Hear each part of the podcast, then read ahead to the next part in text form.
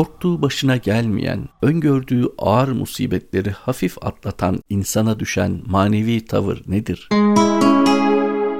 Menkıbeye göre Allah dostlarından biri yolda giderken başına bir leğen kül dökülür ve ardından hak dostu hemen secdeye kapanır. Bu secde nereden icap etti diye soranlara ben başıma ateş yağmasını bekliyordum fakat tepeme kül yağdı bunun için şükür secdesine kapandım diye cevap verir. Yine evliyadan birine bizimle niye yağmur duasına gelmiyorsun diye sorarlar. O da şöyle cevap verir. Siz yağmurun geç yağdığından şikayet ediyorsunuz. Ben de başımıza nasıl taş yağmıyor diye şaşırıyorum. Evet biz yokken var olduk, taş olmadık, ağaç olmadık, hayvan olmadık, insan olduk. Üstelik insanlar içerisinde Müslümanlıkla şereflenenlerden olduk. Hayatımızın geneline bakıldığı zaman da genel olarak sağlık ve afiyetle nimetlendirildik. Ancak hak etmediğimiz, layık olmadığımız veya kendi yanlış tutumlarımız sebebiyle kaybettiğimiz bir takım nimetlerden dolayı şikayet etme hakkına sahip değiliz. Hak etmediğimiz nimetlerin bize verilmemesinden şikayet duymamız nasıl bir haksızlıksa daha fazlasını hak ettiğimiz halde hafifletilerek bize yaşatılan musibetlerden şikayet etmekte de öyle haksız duruma düşeriz.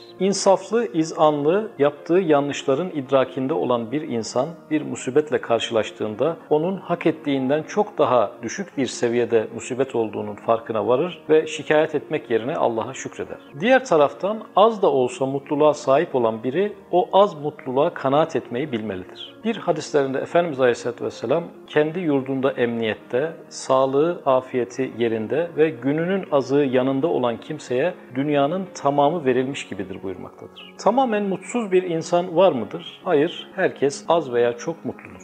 Kişi kendini daha mutlu insanlarla kıyaslayınca mutsuz, daha az mutlu olan insanlarla kıyaslayınca mutlu olur. Mutsuzluk yalnızca bir kelimedir, bir yorumdur, insanın icat ettiği bir kavramdır. Mutsuzluk dünyaya insanla gelen bir düşüncedir. Mutsuzluk dış dünyanın veya şartların bir durumu değil, aklın bir durumudur.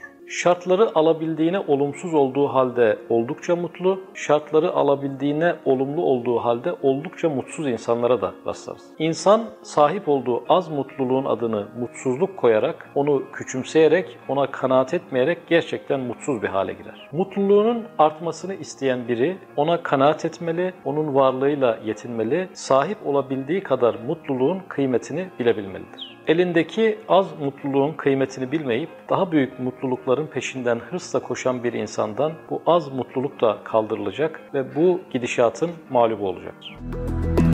Müzik